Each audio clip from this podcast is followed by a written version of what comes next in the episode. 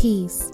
Welcome to the Portal 222 podcast, where spirituality meets the human experience. This is a podcast for all free thinkers and knowledge seekers. Every week, we will discuss esoteric ideas and make them digestible.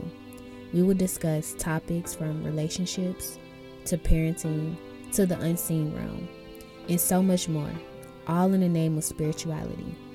Thank you for spending time with me today. Now, let's dive right in. Hello, hello. Welcome back to another episode. This is episode 3 and today we're going to switch it up just a little bit. Um instead of me getting on here talking about, you know, a topic, today I'm going to read something that I wrote and I'm really excited to share it. Um it's about the big G word so I think it can be sensitive to some, it can be hard to digest to others, but I think if you just keep an open mind and just listen and take what resonates and leave what doesn't, I think it'll benefit everybody. Um, and once again, this is not the truth, this is my truth. So here we go. The title of this is called I Am Throughout my journey, I've come across many concepts and ideas, and a big one was God. I remember being able to picture God in my mind. Everything that I learned about God was so logical, so black and white. Even the name God. You will never know God if you don't know yourself.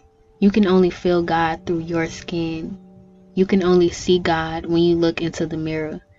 That's the most beautiful and scariest thing. You are the only one in the entire world who can introduce yourself to God. You cannot meet God through someone else's truth.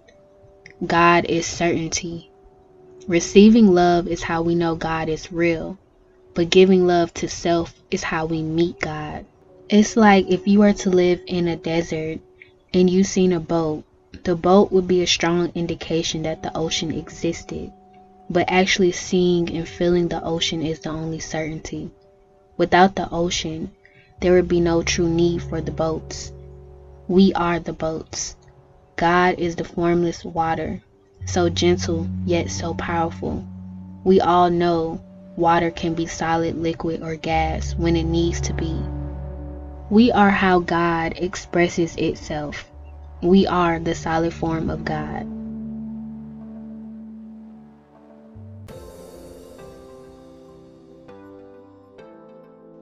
I really hope you enjoyed. Um, I hope in the episodes to come that I become more vulnerable and um, share, you know, more things that I write, more thoughts that I have on different things. Um, it only gets better from here. I appreciate you for taking the time out of your day to listen. Um, so stay tuned for the next episode. Peace.